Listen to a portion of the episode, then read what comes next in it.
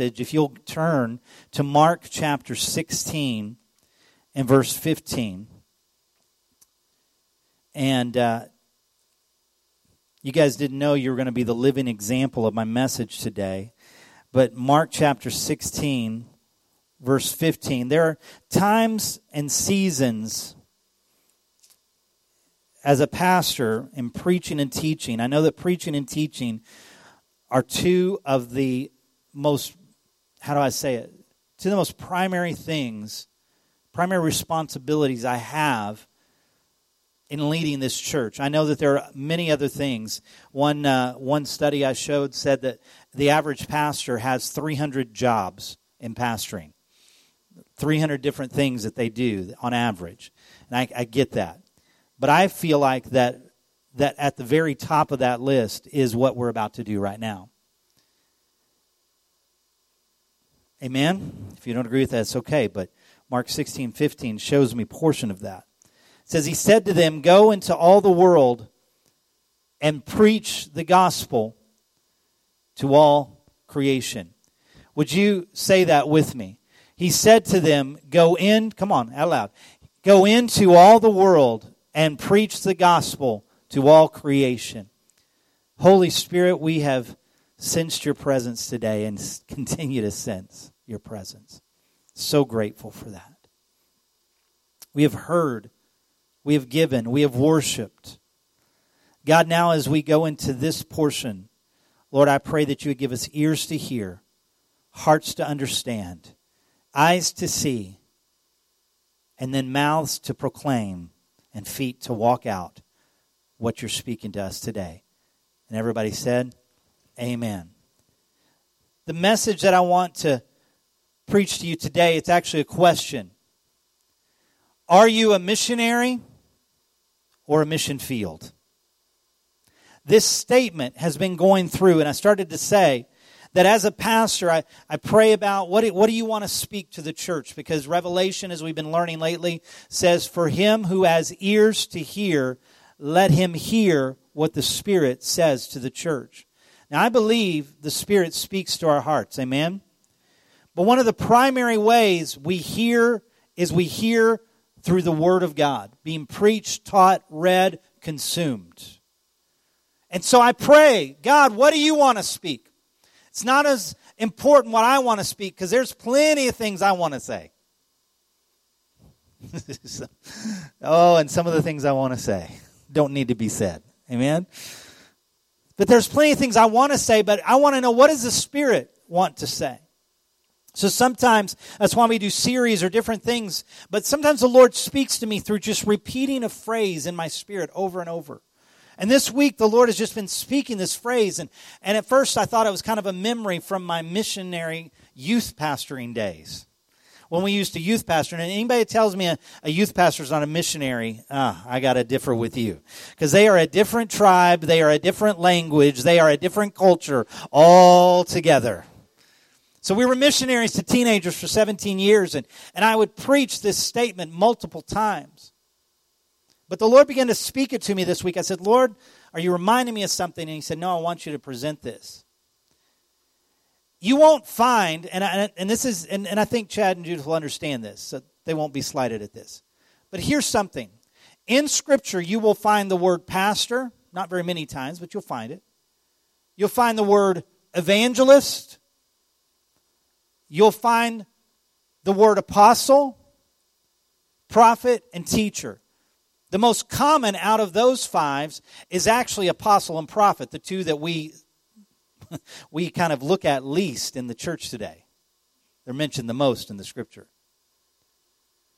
But there is a word that you won't find in your English version of the translation of the Bible, and that is the word missionary.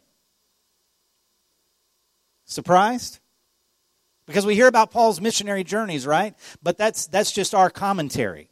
It's, you won't find the word missionary in an English or French version translation of the Bible.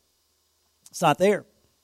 It's actually a word derived from the Latin word missionum or missio. It means an act of sending, to send, or one who is sent.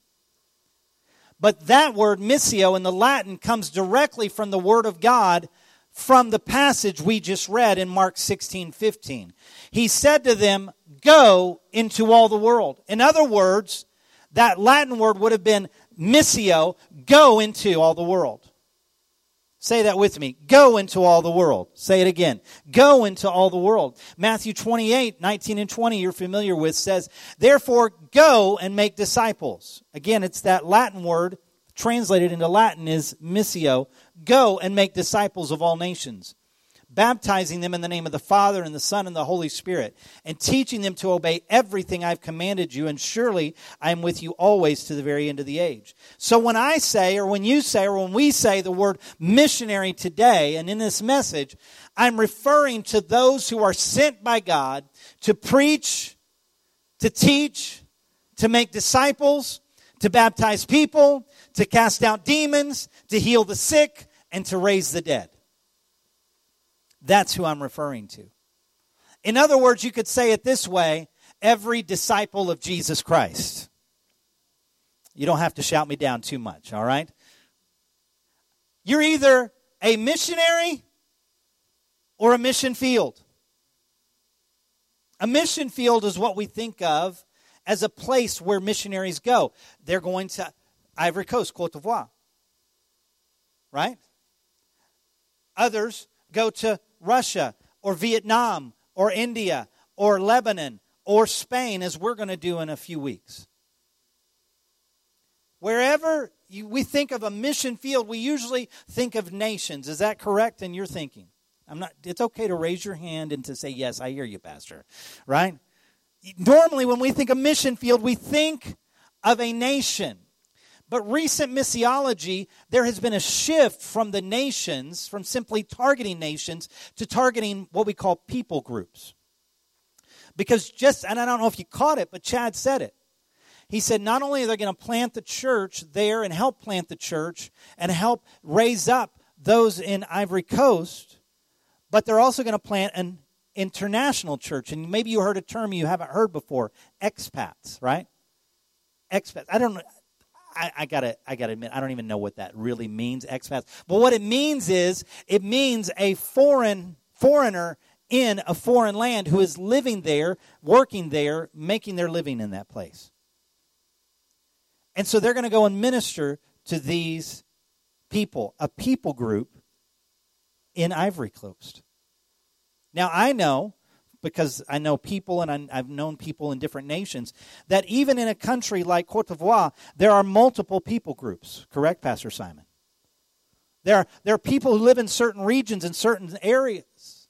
I've got friends from DRC, Democratic Republic of Congo, who they shouldn't have been married even though they were raised in the same nation. Their families didn't want them married because they were from different people groups. They got married and praise God, they're pastors today and doing awesome. You understand what I'm saying? What is the mission field? Simply put, the mission field is people. Say people. Lost people, religious people, tribal people, communist people, bush people, city people, people who walk in darkness. So here it is. You're either a missionary, a disciple of Jesus Christ, fulfilling the mission that God has called us all to, or you're someone who needs to be reached. I, I, I try not to start out negative. This is not a negative message. This is really positive.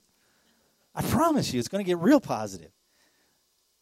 But one of the things, one of my responsibilities when we come together as the church of Jesus Christ and gather together is not just to create a great service and a great experience.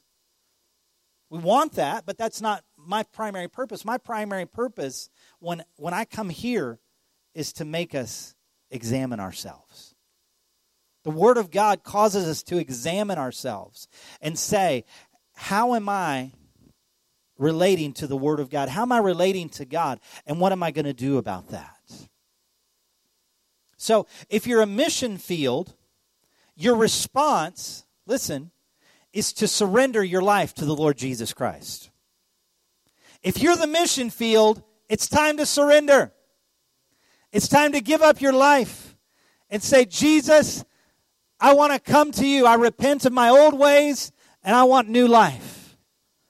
So your response as the mission field is the same. It doesn't matter if you're in Spain or Ivory Coast or Vietnam or Texas. Your response is the same surrender. Say surrender. Now, if you're a missionary, what is your response? If you're a missionary, your response is to yield your life to the Spirit. Wait a minute. That sounded very similar, didn't it? You see, if you're unsaved, you've got to surrender your life. How many of you know you can't just pray a prayer, say, Oh, Jesus, forgive me on my sins, and then everything, then I can just live the way I want? No. We have to surrender our life to Christ. He laid down his life. And when we lay down our lives for him and we say, God, here's my life, then we are surrendering ourselves to him. But there's this thinking in the church so many times that, okay, as long as I go to church, give my tithe, help out a few missionaries, am a good person, then that's all that is required. But when I read the New Testament, when I read about Jesus, when I read what he called not only those 12 around him, but what he called to the crowds, what he called to the 72, what he called to the 120, what he called to the New Testament church, I see something different, don't you? It's like we look at sometimes the church and then we look at the church according to the New Testament and we see a disconnect. It's time that we reconnect. Amen? It's time that we reconnect. As a missionary, your job is to yield to the Spirit. Your job is to daily surrender your life,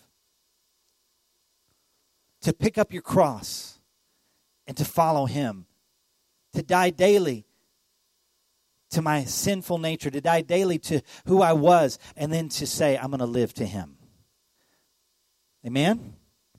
So I want to show you a few things about missionaries because I believe you're missionaries. Maybe there's somebody in here that's a mission field, and we will talk in a moment. But I still want you to listen.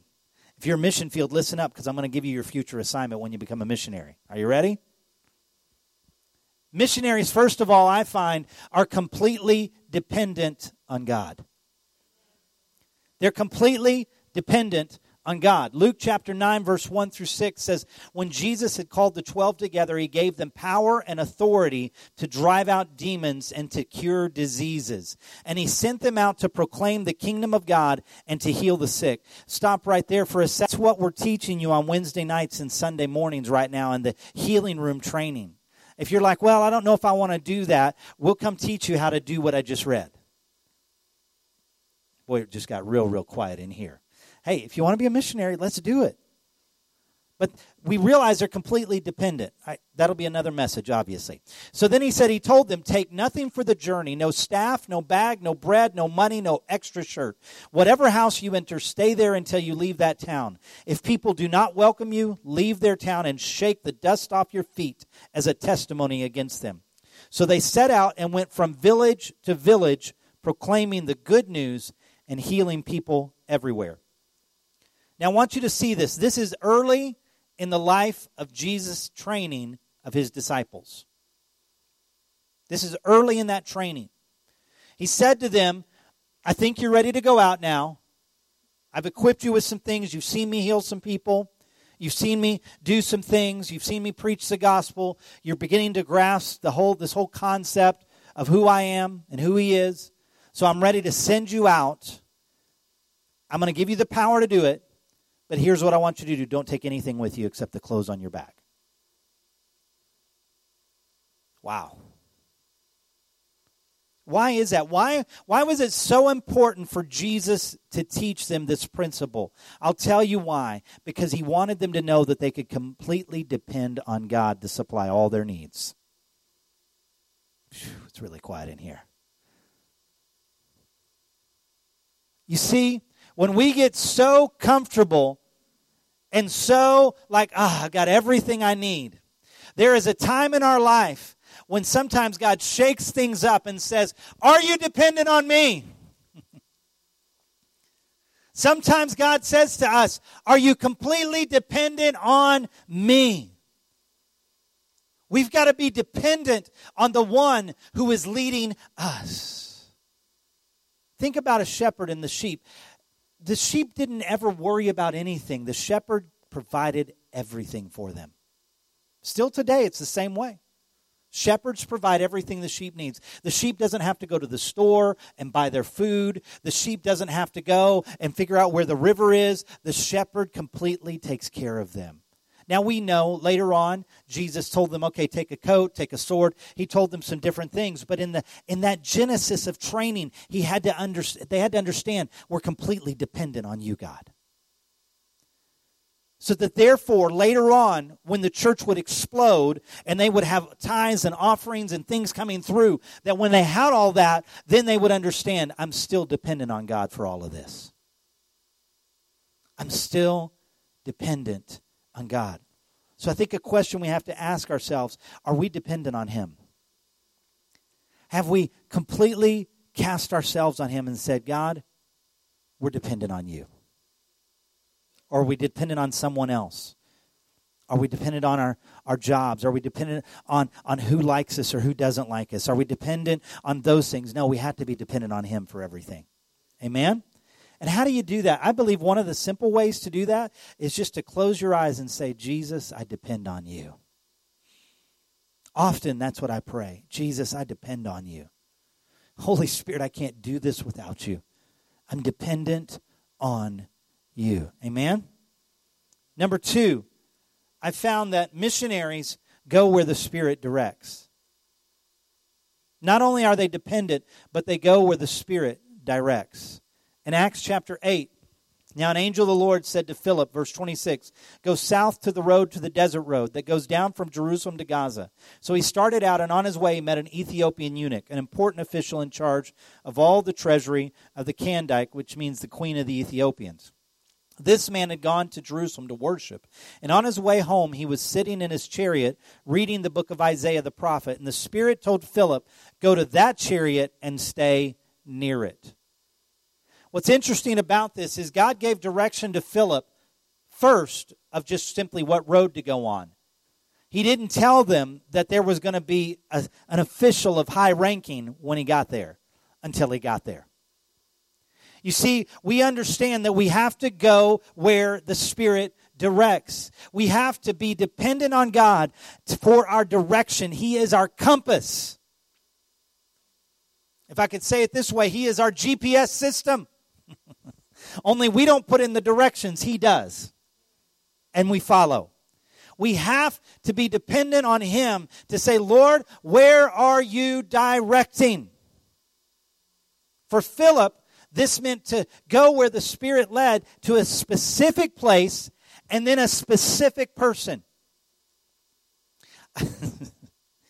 you see, I was I was trained as a missionary. That was what my training was in Bible college. And so I understood some of these basic principles. But how many of you know it's one thing to have head knowledge and it's another thing to understand and to walk it out? but as I was learning some of these principles, I would I would say, I would get in my car. This is no joke. Don't make fun of me now. But I would get in my car sometimes and I would have a little time and I would say, Holy Spirit, where should I go now? Come on, don't look at me like that. Anybody ever done that?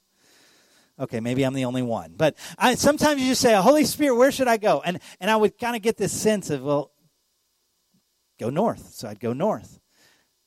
Holy Spirit, when, when you're ready, lead me the next place. Like, go left, go right.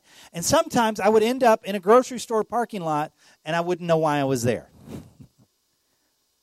but the point was that I was saying to the Holy Spirit, lead me. Now, that may be a silly little example. But the point is, are we willing to go wherever the Spirit leads? Are we willing to tune our ear to the ear of the Spirit and say, God, I want to hear your voice, to the voice of the Spirit saying, I want to go where you tell me to go? For Philip, it was a specific place, specific time, specific person. For others, And, and I say this because when I preach these types of things, I find that within the next few months, everybody is off to a new adventure, right? Well, God led me to this church, or God led me to that ministry, or God led me. You know, and then sometimes, some of those I'm like, praise God, this is awesome. And then other times I'm like, are you sure that was the Spirit? Are you sure it wasn't that because you were offended at me or somebody else? Oh my goodness, that could preach. But here it is. I say, you got quiet. this is truth. For some, it is to go to a specific place in a specific time. What Chad and Judith were in Estonia, seeing people saved, and then the Holy Spirit dropped it back in them. It's time to go back to Africa. It's time to go and do this thing. And so they're following that out. But for others, watch this. For others, the leading of the Spirit means to go back home or to stay right where you're at. We don't preach this part a lot. But do you know, I can think of two quick examples of that. One was the woman at the well, the Samaritan woman. What did Jesus tell the Samaritan woman? He said, Go back home and tell everyone what has happened to you, and then tell them to come and see. God turned the Samaritan woman into an evangelist in her own hometown. And listen, if I would have been the Samaritan's woman's pastor, I probably would have said, you know what? Maybe it's good for a fresh start. I mean, you've had five husbands, and the guy you're living with, you're going to have to kick out right now or get married today, all right? So I don't know, but maybe you need to go to a new, fresh place where nobody knows your name and nobody cares what you've done. Anybody ever felt that way before, right? And what did Jesus do? He said, No, I want you to go back because they do know you. I want them to see what's happened to you. I want them to see what I've done for you. The second example I can think of, and this one is even more extreme, is the demoniac at the Gadarenes. Remember the demoniac that Jesus cast out a legion of demons? I mean, we're not just talking about one little demon of fear, we're talking about thousands of demons that Jesus cast out. This man was so well known in the community that they chained him up and put him with the tombs. Everybody knew him. Everybody knew him. And there, the difference in this story, if you remember, is that man, when Jesus got in the boat, came and begged him, Can I go with you?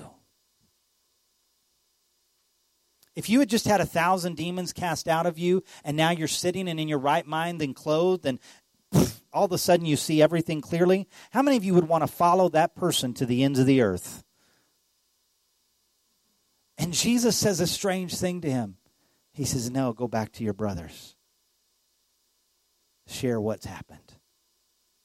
Can I tell you, sometimes the Spirit leads us to faraway places. But I find oft, more often than not, Jesus leads us right where we are to be a light in darkness. Amen? I believe that.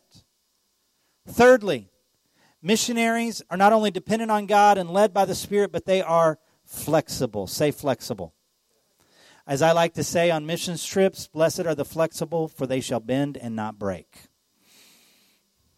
You got to be flexible. It's one of the things we're telling this little team of six that are going to Spain. We're telling them, you got to be flexible. We put it in the little packet. You got to be flexible. We might have a schedule, but schedules change. How many of you know that just doesn't just happen on the mission field, it happens in life? Sometimes things change. And in Acts chapter 16, I'm not going to read it all, but in Acts chapter 16, 6 through 10, it is that situation where Paul is traveling through the region of Galatia, and then they were kept by the Holy Spirit from preaching the Word of God in the province of Asia. And so they began to go to another place, and they went up to the border, and the Spirit of Jesus stopped them there. And then they passed by Mysia, going down to another place, and finally they fell asleep. I mean, after all that activity, I'm sure I would fall asleep too. They were trying to find the will of God, and you see Paul, the great apostle. This is not his first missionary journey. He's, he's been around the world, he's traveled, and he's going where the gospel has not been preached. And John, God stopped him from preaching the gospel in certain areas. Wow. God, why? Don't you want the gospel preached in Asia? Don't you want the gospel preached in Troas? Don't you want the gospel preached in the region of the Galatia? Can you I tell you that later on, the end of the story, we know that the gospel was preached in all of those areas. But God had a plan. And Paul finally went to sleep, and God said, Finally, this guy's asleep. Now I can talk to him. And he has a vision, and we know it as the Macedonian call. And we wouldn't have the book of Philippians without it. And he goes and he preaches the gospel there. And I love how the scripture said it. He said, We got ready at once to leave for Macedonia, concluding that God had called us to preach the gospel to them. I don't know about you, but if an angel showed up in my dreams and woke me up and he was still there and then told me what to do, how many of you know I think that I would conclude that maybe that was God, right? But Paul knew the difference between an evil spirit and a godly spirit. He said, This is what God is telling us to do. And they went and they preached the gospel. The point in all of that is that they were flexible. Can I ask you a question? Are you flexible? Are you flexible? Are you willing to say, God, I had plans today, but that's not what you planned, and I'm willing to bend to your plans? God, I thought that this was the job I was supposed to have. I mean, I applied for this job. I, I went all the way through the interview process. Everything was looking good, and then bam, I, am telling you, as I'm preaching, the Lord is reminding me of our own son Joseph and some of the stories. He's been telling, calling us every day, telling us stories already of what's going on there in Orlando. And one of the things he said to us is so true. Out of 500 applicants for this program, they only picked 10% of those, Joseph being one of those. But he said, I'm surprised. He said, because this last week was what they called a school of evangelism. Anyone could go. You just it's like a conference, you pay to go there. It's and so many of the people who were at this one week evangelism school had actually applied for the boot camp and didn't get in. So Joseph was shocked. He said, how did I get in? But you didn't. He said, Mom, Dad, he said, some of these people are doing the work of the ministry in amazing. They've preached all over the world. Some of these people are incredible people. And I'm shocked that, that they didn't get in and that I did. Of course, we know Joe. We see him. You know how it is when you see yourself. But he said one of the interesting stories was that there was a young man from Sweden, and he and his best friend applied. But the best friend applied only because he applied. Guess who got accepted? The best friend. Guess who didn't get accepted? Him. Here's the thing are you flexible? Are you flexible to say, Holy Spirit, I'll go where you want me to go. I'll do what you want me to do. And even in disappointment, I can say, I'll bend and not break. Because I'm following you, I'm dependent on you, I'm going where I sense the Spirit leading. Then, lastly, It's really not lastly, but I'm going to make it lastly. Revelation 12:11. They triumphed over him by the blood of the lamb and by the word of their testimony. They did not love their lives so much as to shrink from death. How many know this verse? Revelation 12:11. This is a verse speaking about those martyrs at the end of time who triumphed over the enemy and how did they do it? By the blood of the Lamb. Look up there. And how else? The word of their testimony. Say that. The blood of the Lamb, the word of their testimony. The blood of the Lamb, the word of their testimony.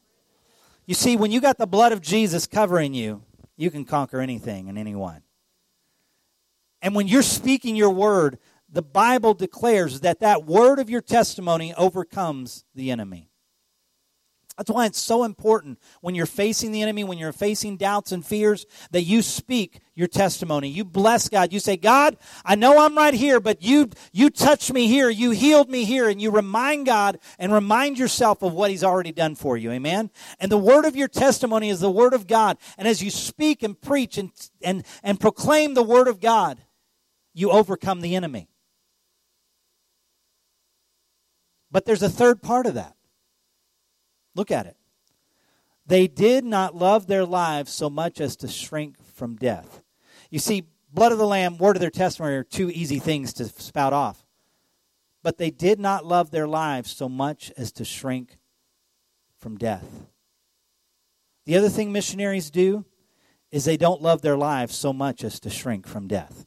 I wish I could just I wish I could put that into two words. I can't. Somebody's going to come up later and tell me, "Oh, well, you could have put it in these two words." Thanks. But for right now, understand they didn't love their lives so much as to shrink from death. This is a missionary's way of life. Is recognizing that my life is not my own. It was bought with a price. Therefore, my body is God's body. Whew. That's not easy to say. There's a few people in this church because eh, I know this because I've talked to them and heard their testimonies who have literally faced death for simply sharing the love of God. There's a few in this church. And if I were to give them the microphone right now, they would tell you very humbly what they faced. And they would only give you a portion of it because that's just the kind of people they are. But if you were able to look as God sees, they were about to die. Did that stop them from preaching the gospel? Did that stop them from completing their mission? No. Why? Because they know their life is not their own, it was bought with a price.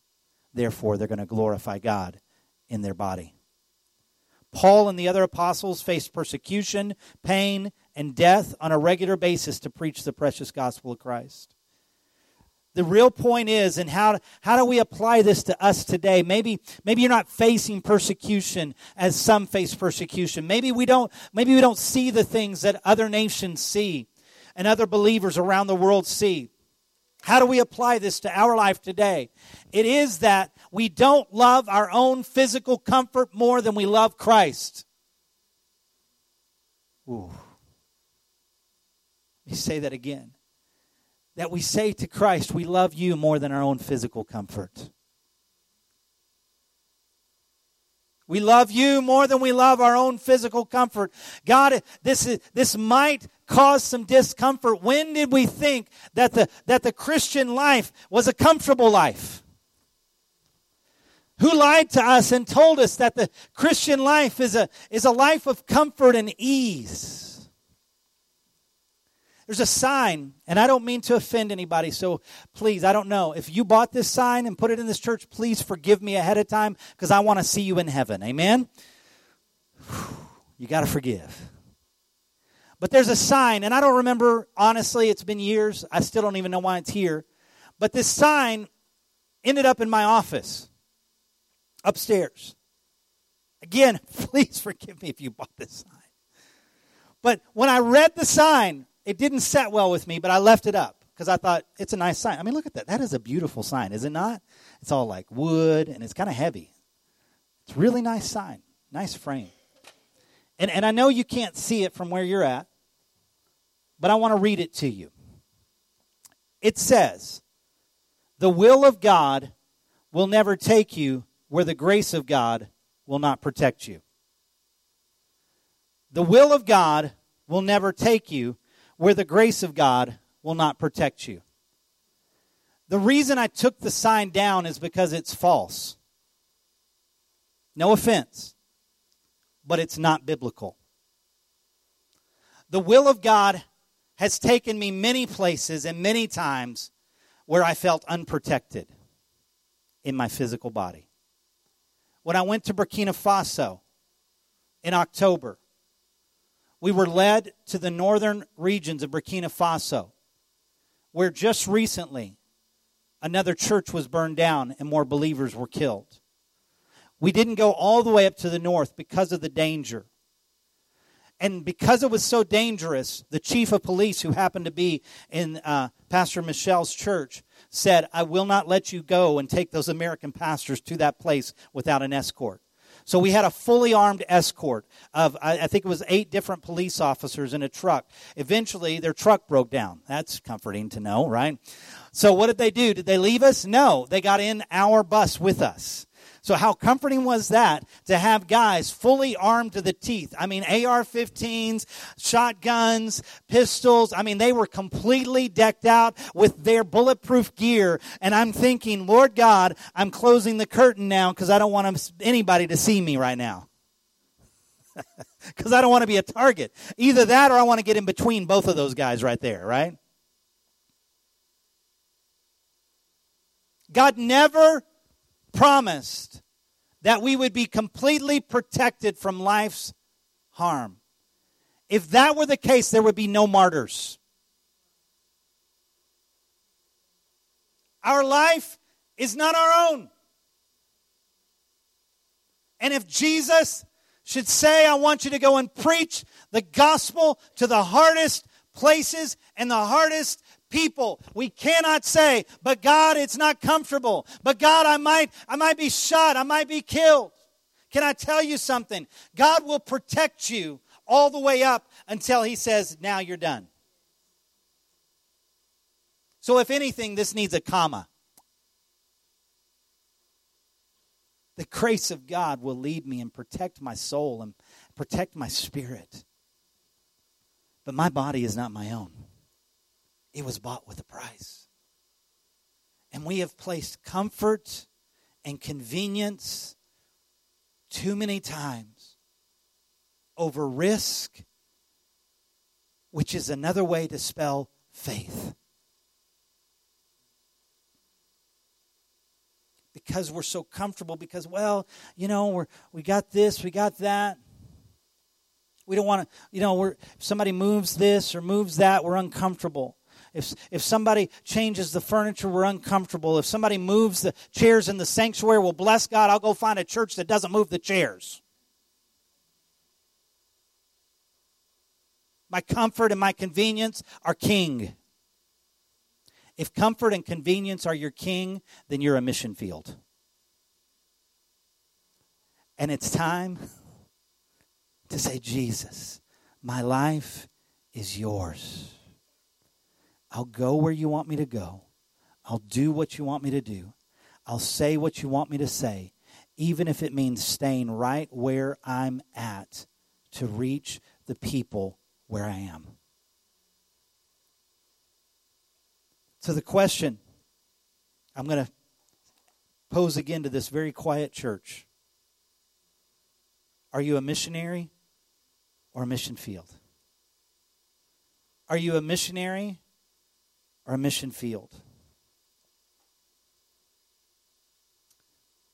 I, I said it before and I'll say it again. I was actually talking to someone this week about this. We have our sons and our daughter are scattered now, going to different places, have callings. If the Lord continues to lead the way He leads, in just the next few years, we'll be on five different continents, literally. And I, and I don't say that to puff me up at all. Please don't take that. What I'm saying is, what I'm just preaching to you, we're living, and I'm preaching to myself. Because can I tell you, if it were up to me, I'd want my kids as close as possible. When they start having grandbabies, especially, I hear that's really when it's going to be bad but I'd love to have them close by. But I know that my kids were not called to be comfortable Christians. They were called to be missionaries. They were called to be disciples of Jesus Christ. And if that should lead them to places that are going to be dangerous, then God give me grace to not fall apart when they go to those places.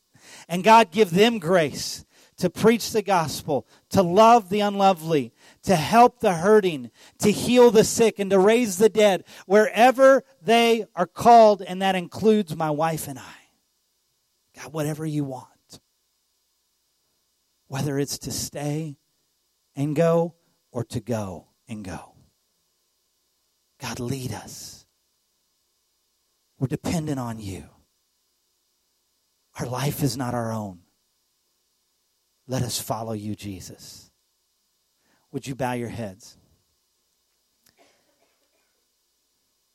I believe today is a day of surrender.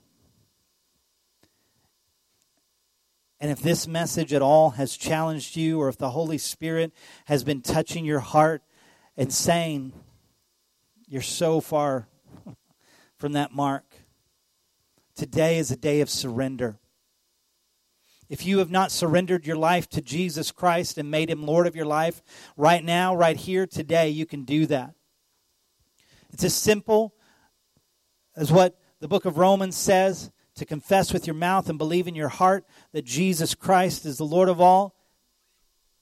In, in confessing with your mouth and believing with your heart, you will be saved. So, if that's what you need today and you want to completely surrender your life to Jesus Christ, and you say, I not only want to go to heaven, but I want to I want to fulfill the mission of God. But but I'm so selfish right now. My I, am so consumed with my own self that I I'm, I'm, I know that Jesus is not Lord. And you want to surrender your life to the lordship of Jesus Christ and be saved. Would you raise your hand? Hallelujah. Hallelujah.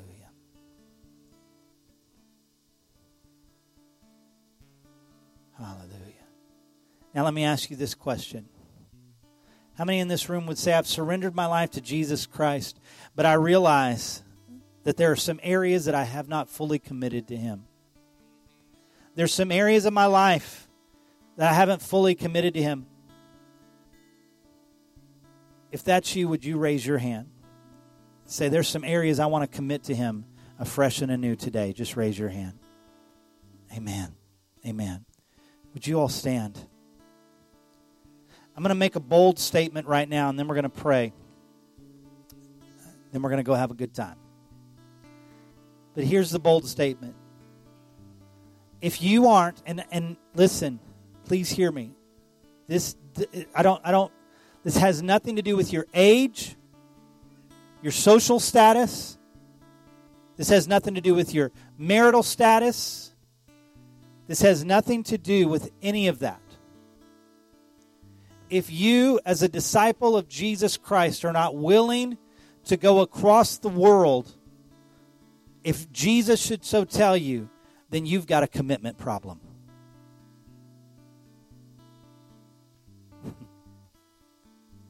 Keith Green used to say it this way You're commanded to go unless God tells you to stay. That's that's pretty bold.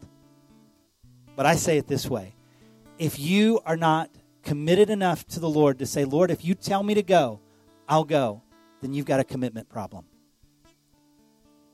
Is that too bold? I don't think so. So, would you close your eyes one more time when you examine your heart and say, Just Lord, I'm willing. And if you're not willing, say, Lord, what is it in my life that causes me not to be willing?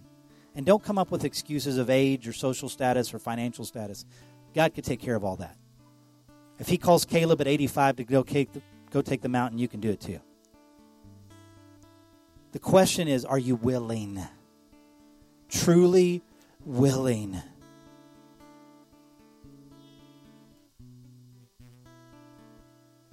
And when you feel in your heart that you're at that place to say, Lord, with your strength, I can be willing. I want you to raise both hands to heaven and just surrender to Him right now. Say, Lord, I yield to your Spirit. I yield to your Spirit. I yield to your Spirit, whatever you tell me. Lord, I'll go to my neighbor. I'll go to my friend. Lord, I'll go across the street or go around the world. Wherever you lead me, I will follow. Lord, I just want to be led by your Spirit 100%. I don't want my own way, I want your way. Oh Lord, my flesh wants my own way, but I crucify my flesh. Make it obedient to you, Jesus.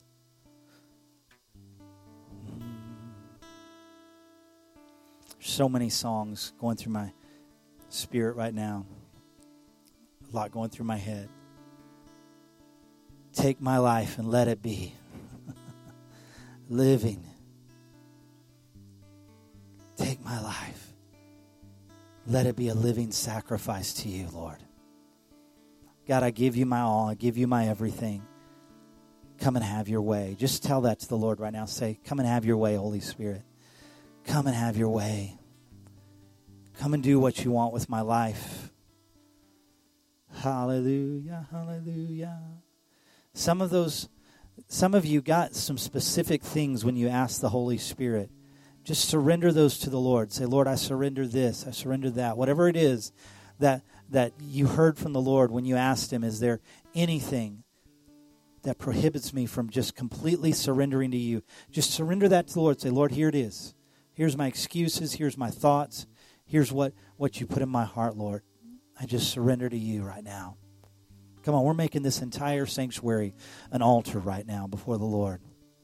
You might even want to kneel where you're at or whatever, but but just make this place an altar. Lord, I surrender my life to you.